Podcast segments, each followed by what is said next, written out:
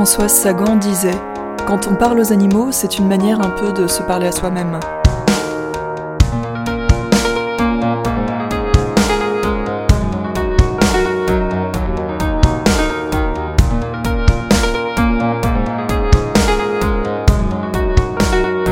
À part quand ils sont malades ou ont l'air euh, malheureux, qu'ils ont des crises de mélancolie, c'est à ce qui leur arrive. Généralement, quand on parle animal, on, dit Eh bien, mon petit coco, mon petit, mon, vieux, c'est une manière de, se parler à soi-même. Un peu, un peu direct, je crois.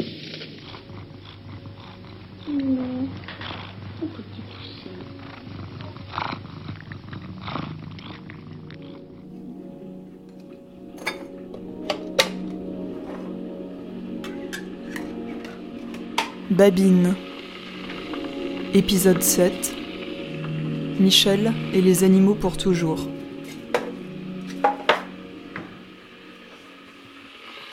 Ça fait bizarre de, de dire qu'on est né pendant la Deuxième Guerre mondiale. Ça fait bizarre parce qu'on a l'impression d'être des dinosaures. Hein bon.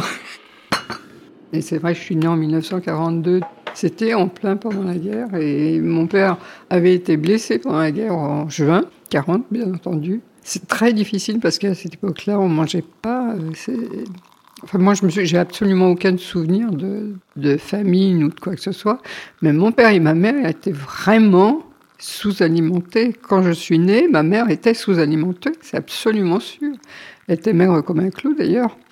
Elle était jolie, hein. Tu l'as vu en photo, elle était vraiment très jolie. Mais il crevait de faim, surtout mon père, pour lui c'était très dur. Il était réellement très sensible, même s'il disait non tout le temps. Et cette sensibilité, elle s'est manifestée le plus souvent quand il y avait des animaux dans, l'histoire. C'était vraiment très curieux. Il a raconté des souvenirs euh, d'enfance. Il y avait une histoire que, j'ai toujours euh, trouvée merveilleuse, mais horrible.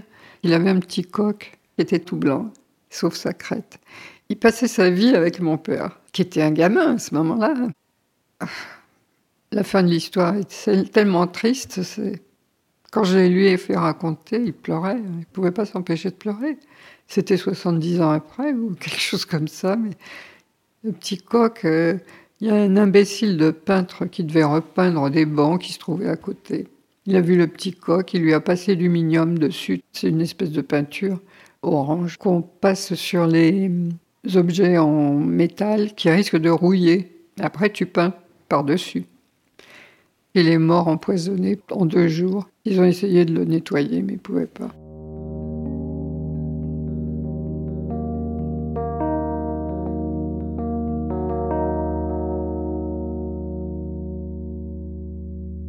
Maman, elle avait un, jeu euh, qui primait sur tous les autres, c'était la course aux escargots. Alors, elle était née, elle, en 1921 pour s'y tuer. Donc, c'est une petite fille qui habite la campagne, elle aussi, qui n'a aucun jouet, bien entendu. C'est un milieu pauvre hein, d'ouvriers.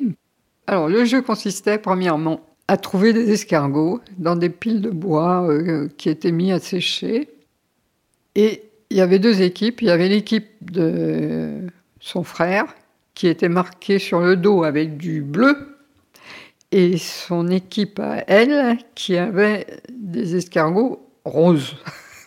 Et alors, ils étaient sur une planche, et il fallait qu'ils atteignent un certain endroit qui était décidé à l'avance.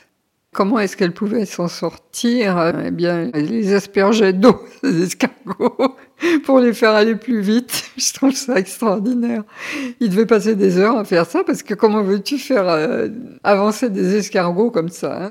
Il est arrivé qu'elle ait un jardin par la suite, un jardin réellement magnifique qui changeait selon les saisons, selon les années, parce qu'elle avait le talent d'être peintre en fleurs, voilà. Et bien sûr, euh, elle n'aimait pas trop que les escargots lui bouffent ses fleurs. Jamais, jamais, elle n'a pu mettre de la poudre à escargot. Jamais, jamais, elle n'a pu en tuer un. C'est impossible, c'était impossible. Et ça, elle me l'a transmis. Je peux te dire que un escargot que je trouve sur ma terrasse dans mes plantes, ça me gêne pas du tout. Je me dis ah Bon, t'aimes bien ça, d'accord. Mais moi, j'aime bien aussi mes fleurs. Alors, tu sais quoi? Tout à l'heure, je vais aller t'exiler quelque part et je vais dans le bois de Vincennes. Voilà, le bois de Vincennes, c'est un très bon lieu d'exil. Alors, attention, j'ai beaucoup de difficultés à trouver un endroit que les canards ne viendraient pas visiter. Enfin bon, j'y arrive, hein, j'y arrive. Mais il faut pas le mettre au, bord du ruisseau, parce que là, euh, tu signes sa fin prochaine. voilà, voilà. Les escargots, tu vois comme ça passe dans le sang, hein, ou dans les gènes, je sais pas.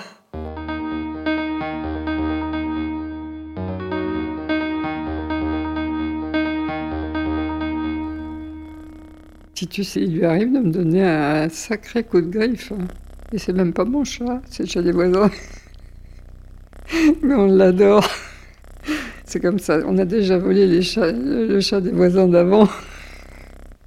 C'est pas de notre faute, ils sont mieux avec nous qu'avec eux, qu'est-ce que tu veux qu'on y fasse? On trouve toujours des liens entre le, présent, tu vois, le, petit titus de rien du tout, là, que j'adore, et puis ce, chat, le Pompon, le petit de Moumoun, la première chatte qu'on avait eue. C'était mon chat préféré, je crois, à ce moment-là. C'est un chat, un chat, hop, tu vois tout de suite, ça revient.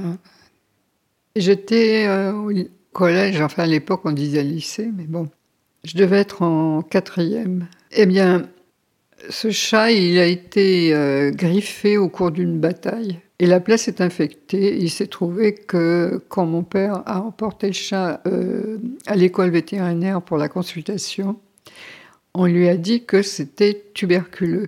La blessure ne cicatrisait pas. Et on lui avait dit aussi, si vous avez des enfants, il faudrait mieux pas le laisser, il faudrait vraiment pas garder ce chat. Ça signifiait son arrêt de mort parce qu'en fait, euh, il n'y avait pas de traitement à l'époque qu'on aurait pu lui, proposer.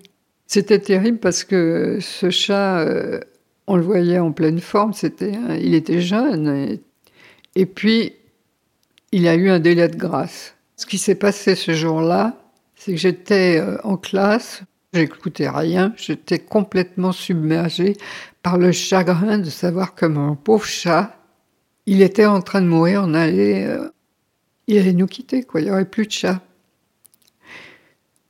J'étais tellement malheureuse que j'ai les larmes qui doivent me couler comme ça, tu vois, je n'étais pas vraiment euh, consciente. Et on m'a demandé ce qui se passait, alors je n'osais pas le dire, quoi. fait, c'était pas. C'était vraiment un chagrin extraordinaire et c'était que, pour un chat, tu vois. Que pour un chat.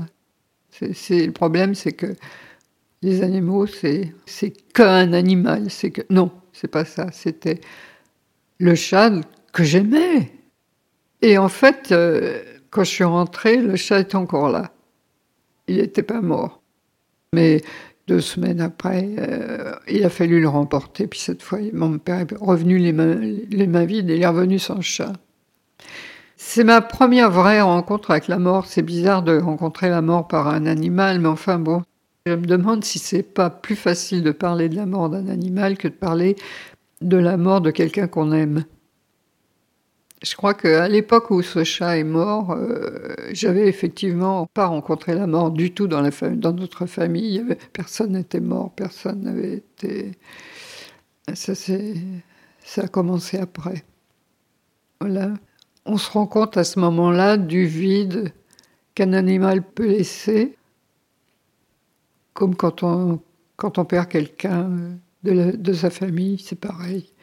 Il y a un vide et puis il ne sera jamais comblé ce vide. Même si tu arrives à faire avec, tu, arrives à vivre avec, mais enfin avec le vide, je veux dire.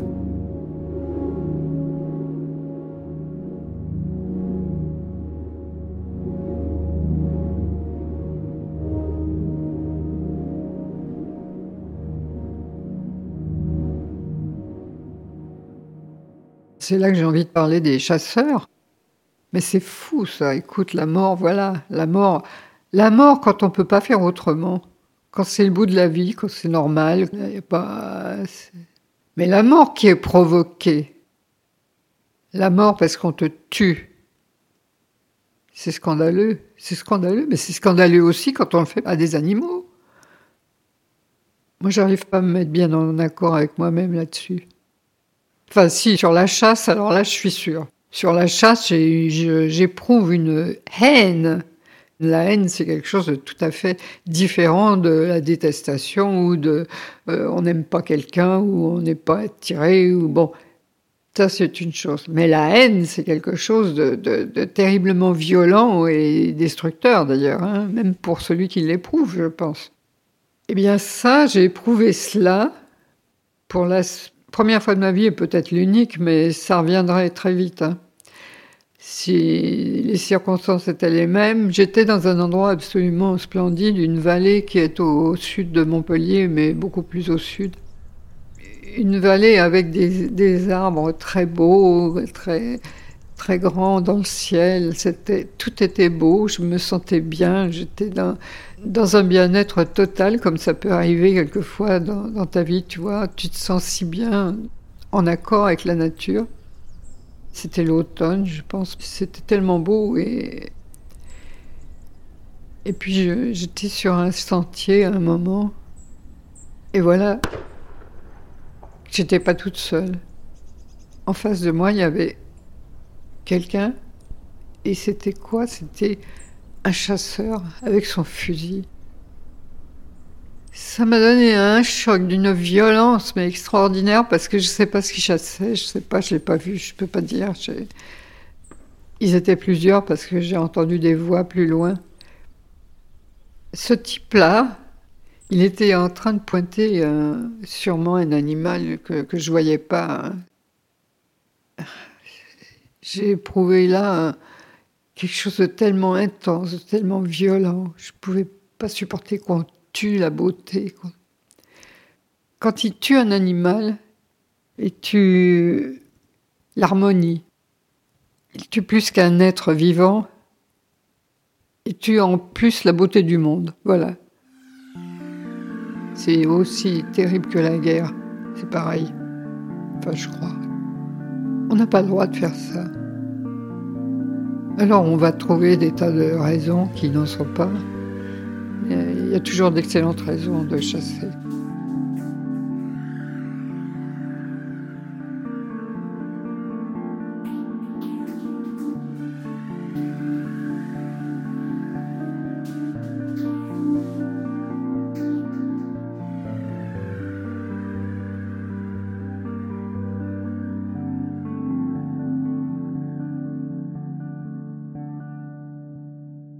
Le lien le plus fort entre l'animal et moi, c'est quelque chose, il est beau.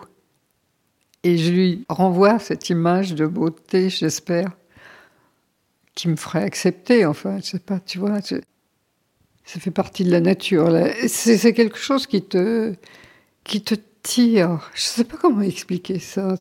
La plupart du temps, c'est avant tout de l'admiration. C'est comme si c'était miraculeux d'avoir un animal devant moi tu regardes ton écureuil qui est là, il se cache derrière le tronc. Tu tournes un petit peu, il tourne aussi un petit peu pour que tu le vois pas, mais tu vois quand même le bout de sa queue. Tellement de choses qu'on peut voir.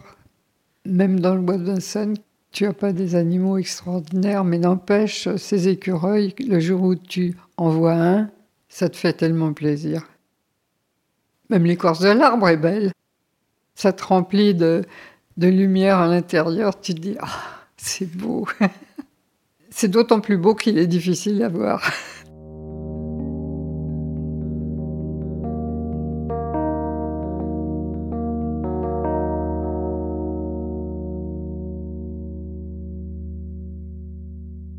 Je suis partie à Washington parce que ben, j'avais été louée en quelque sorte à la Banque mondiale par l'institut de recherche dans lequel j'ai travaillé. Quand je suis arrivée à Washington, j'ai loué une petite maison et hum, c'était un paradis. Paradis est sûrement peuplé de beaucoup d'animaux d'ailleurs. Je ne crois pas qu'il existe, mais ça fait rien. Dans ma tête, il est peuplé de beaucoup d'animaux. C'était pas un jardin, j'avais une cour avec un arbre et une palissade autour. Je venais juste d'arriver, j'ai eu une mission tout de suite en Afrique. Je reviens d'Afrique il y avait un mètre de neige dans les rues, c'était incroyablement beau. Et je me suis rendu compte qu'il y avait les écureuils qui étaient là, les oiseaux, je voyais des petites pattes, des traces et tout. Et j'étais pas arrivée depuis deux jours, que j'avais déjà mis euh, des tas de trucs à manger, des peanuts, des cacahuètes, plein de noix de toutes sortes, euh, des graines à pas pouvoir les nommer tellement il y en avait de sortes. Et ça a attiré mais plein d'animaux. Les écureuils plus que tous les autres. Mais alors là, c'est les écureuils américains. Hein. C'est pas du tout les mêmes que ceux du bois de Vincennes. En France, les petits écureuils roux, enfin européens, quand je dis français, il n'y a pas de frontière pour les, écureuils. Ils sont vraiment des animaux euh, sauvages. Aux États-Unis, les écureuils sont beaucoup plus grands, beaucoup plus gros et ils sont plutôt gris, avec du blanc sur le ventre. Hein. Et j'ai eu là euh, tous les oiseaux qu'on peut trouver aux États-Unis, c'est incroyable. Il y avait le cardinal qui est comme son nom l'indique, rouge, rouge, rouge. Euh, les blue jays qui sont bleus, bleus, bleus, et quand ils sont ensemble, c'est incroyable, c'est magnifique. J'étais très malheureuse quand je les ai quittés. Ici, quand tu veux, c'est rare d'avoir de pouvoir créer un lien avec un animal. Avec un oiseau, tu les vois, c'est tout. Tu n'arrives pas à créer un lien, à part euh, quand tu as une circonstance exceptionnelle, comme mon merle.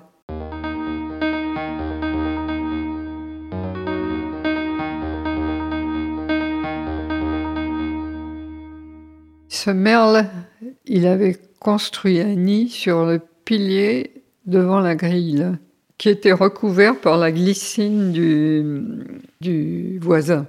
Et il avait donc eu des petits. Et ces petits, on voyait qu'ils commençaient à bouger bien. Et le merle et la merlette étaient très affairés à les nourrir. C'était très beau de voir ça, de, les voir euh, rapporter toutes sortes d'insectes. Et un jour, un grand coup de vent, le nid se trouve découvert et une pie attaque le nid. Le merle s'est battu avec la pie, il s'est battu à mort. Enfin, mort, il n'est pas mort, mais il a été très sauvagement blessé. Il avait une patte qui pendait. On pensait que ça allait peut-être se remettre, mais ça ne s'est jamais remis. Il a perdu sa patte. À la fin, elle est même tombée. Et notre merle, blessé comme il était, rapportait de la nourriture pour ses petits, on le voyait. Et c'était très difficile parce qu'il n'en rapportait pas assez, c'était évident. Alors, ce qu'on a fait, c'est qu'on a institué un élevage d'asticots. C'était Bruce qui faisait le travail d'ailleurs. Bruce qui est mon compagnon. On n'est pas mariés. On est mariés, mais j'ai pas envie de dire qu'on est mariés. C'est trop bête. C'est pas moi qui ai élevé les vers de farine, faut dire, parce que je suis pas très douée pour ce genre de choses.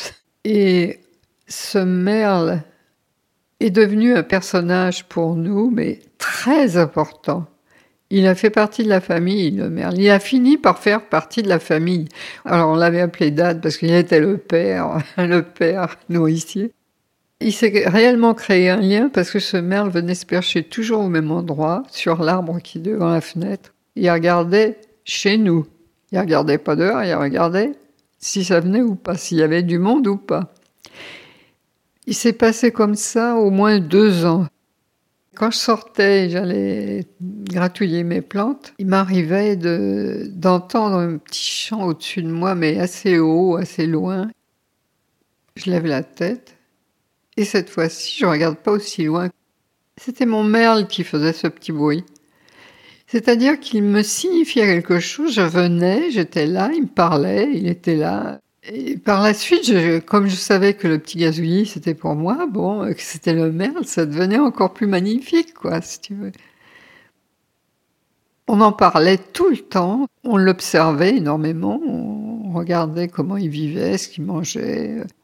Il faisait partie de nous et, je sais pas, d'une certaine façon, on devait faire partie de lui parce que il venait vraiment nous voir. Une année, la merlette est parvenue. Notre merle, à un moment, il est plus revenu pendant 4-5 jours. Puis, il est plus revenu pendant une semaine. Puis ça a duré encore plus. Puis un jour, il nous a fait ses adieux. C'était extraordinaire, on a eu le même sentiment, Bruce et moi, qu'il était venu nous dire au revoir. Je l'ai vu, moi, Et il a chanté pour moi. Il était resté à son endroit euh, favori sur la branche. Et Bruce, lui est arrivé la même chose, le même jour, je pense. Et puis, il est plus revenu après. On a eu un merle qui nous a dit au revoir. C'est dommage qu'on puisse pas connaître le, mystère de la vie du merle. Il était tellement important.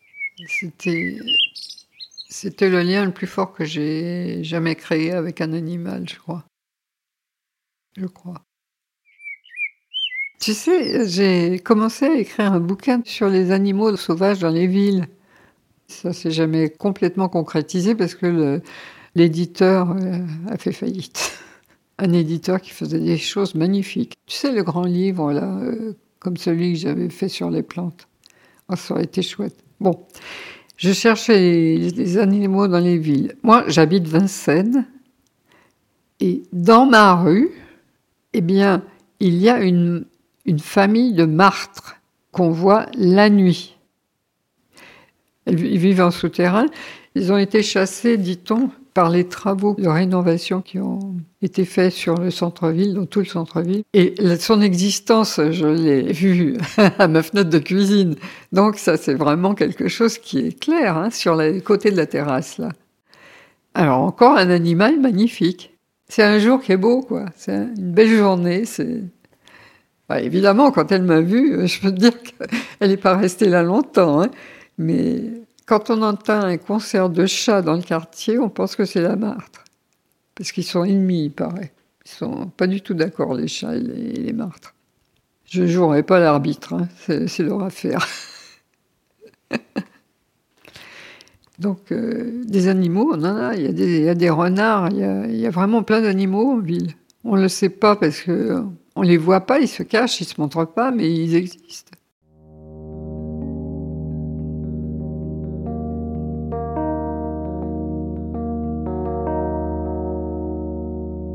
Faune-Alfort, c'est une association localisée à l'école vétérinaire de Maison-Alfort et qui vient au secours de tous les animaux sauvages, les oiseaux, les renards, beaucoup de hérissons.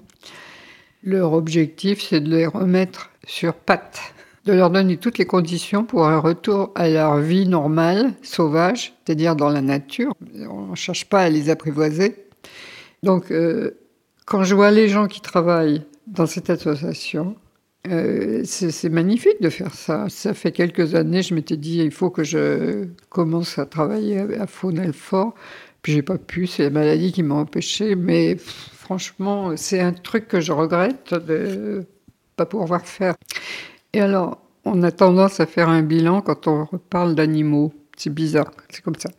Quand on, se retourne comme ça en arrière, quand on est assez âgé pour ça, on a toujours tendance à dire, hein, voilà, comme je viens de le faire, euh, ça aurait été bien si j'avais fait ci, ça aurait été tellement bien si j'avais fait ça. Et puis, ben oui, mais c'est trop tard, c'est plus possible. Pour des raisons physiques, pour des raisons de toute nature, peu importe, enfin, tu ne peux plus. Alors, il faut faudrait pas se poser comme ça. C'est négatif et on se déprécie soi-même quand on fait ça. Il faudrait, il mieux euh, regarder tout le positif qu'on a pu faire. Oui, mais j'ai eu ça, j'ai pu faire ça quand même. Il faudrait se fixer un objectif et faire plus, travailler par objectif plutôt que de regarder en arrière. Travailler en, se disant, voilà, j'aimerais bien atteindre ça. Et puis voir comment on arrive à, à l'atteindre. Il n'y a pas de recette universelle. Je crois que chacun doit trouver sa recette. C'est tout. Euh trouver ce à quoi on veut tendre. Trouver ça. Une fois que tu as trouvé, c'est déjà beaucoup. Quand je travaillais à la Banque mondiale, je l'ai toujours en Afrique, mais ça c'était aussi quelque chose que je faisais avant, puisque je travaillais dans un institut de recherche d'agronomie tropicale. Et aller en Afrique euh, de l'Est, je suis allée plusieurs fois dans toutes sortes d'États. En général, on voit rien parce qu'on va à une conférence ou à un endroit comme ça. Bon, mais une fois, je me suis offert le luxe d'un petit voyage vers les animaux en dehors du travail. Je suis allée à Ngorongoro. Ngorongoro, c'est un cratère dont le fond est plat. Euh, autour, c'est des pentes euh, assez raides, mais enfin bon, très accessibles pour les animaux. Et dans le fond du cratère, il y a généralement au moins une mare d'eau. C'est magique parce que les animaux viennent dans le fond parce qu'il y a l'eau et on trouve tous les animaux ensemble qui sont paisiblement, apparemment, euh, paisiblement se côtoient. C'est une image qui est en fait une construction, je pense qu'on en a, de ce que pourrait être la beauté, mais bon.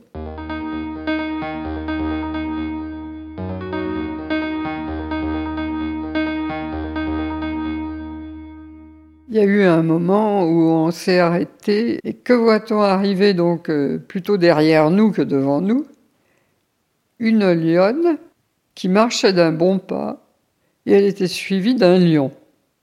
Elle passe derrière nous mais à deux mètres, hein, sans nous regarder parce que euh, voient des voitures, mais les voitures ça compte pas, il y a pas de, ça les intéresse pas, ils, ne font pas l'association entre hommes et voitures. Le lion continue encore un petit peu à la suivre. Puis au bout d'un moment, on voit que il en a marre, il n'a pas envie de continuer. il fait demi-tour. Et au lieu de continuer pour rejoindre son, sa colline, la colline d'où il venait, il s'arrête, il s'assied à l'ombre de la voiture, de mon côté. Alors le, guide m'a dit euh, on bouge pas, mais moi ça m'empêchait pas de regarder. Et le lion, il regardait dans ma direction, et il m'a vu, et je l'ai vu, et c'est comme si on se parlait. C'était incroyable. Au bout d'un moment, il s'est dit, bon, je reprends, je repars d'où je suis venu. Et avant la colline, il y avait un grand espace, mais vraiment grand, 200 euh, mètres, qui était complètement couvert de zèbres et de gazelles. Mais alors complètement couvert entre le lion et sa colline, il fallait qu'il passe par là. Le lion continue. Moi, j'étais sorti de la voiture, là, je regardais intensément parce que je me disais, euh, qu'est-ce qui va se passer? Mais il ne s'est rien passé du tout. Les animaux ne se dérangeaient qu'à peine quand ils passaient, et les animaux continuaient à brouter autour. Alors là, moi, ça, ça me sidérait quand même un petit peu.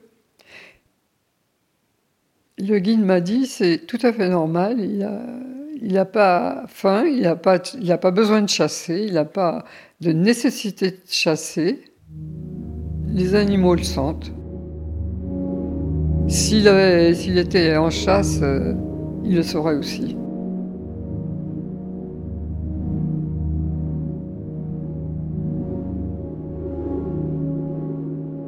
Les animaux qui qui se tuent entre eux, tu sais. Euh, on dit c'est la nature. C'est vrai que c'est la nature. Tu ne peux pas changer la nature du lion, tu ne peux pas changer la nature de la biche.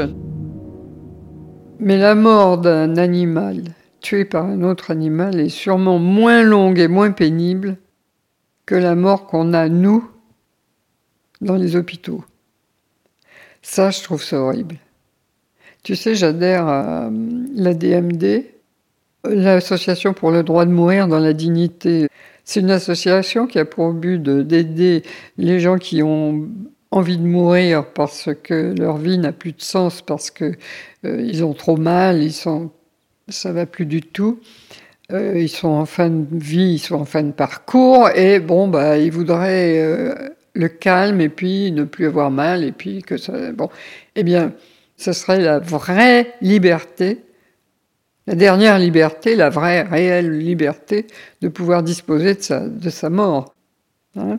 On ne peut pas disposer de sa naissance, ça n'y a pas de doute, mais de sa mort, euh, qu'on puisse en disposer, ça quand même, ça serait une chose qui serait, qui devrait être inscrite dans les, dans les droits de l'homme, quoi, après tout. Le droit de soi-même vouloir mourir, pouvoir le faire. C'est pas euh, tuer des personnes, c'est pas du tout ça. Hein. Peut-être qu'on peut avoir envie de rester en vie pour, euh, je sais pas, pour des régions religieuses ou autres. Ça, c'est une chose. Moi, si j'ai envie de mourir, j'ai envie de mourir, c'est autre chose. C'est deux, perceptions différentes. Moi, je, me demande avec angoisse, le jour où je vais vraiment plus pouvoir bouger, où ma tête sera peut-être plus vraiment ce que j'aime, je me demande avec angoisse comment je vais faire pour finir, pour en sortir, quoi. Pour pas attendre la mort, là, comme ça, bêtement, qu'on me mette dans un hôpital et quoi encore.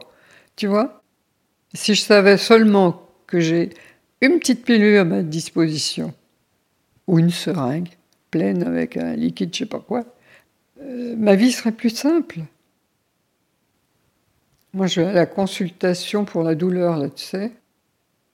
Bon, il n'y a pas grand-chose à dire parce que c'est consultation pour la douleur et soins palliatifs, tu imagines. Tu as envie d'y aller. Hein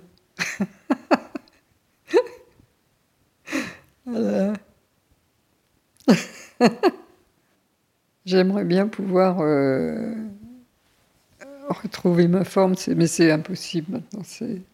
Maintenant, c'est devenu impossible. Oui, j'ai les images d'animaux, mais je ne sais pas combien de temps ça va me faire vivre. Parce que je pourrais aussi bien mourir avec les images d'animaux, ce serait pas mal. Tu vois? Les images de ceux que j'aime et les animaux, ce serait encore mieux.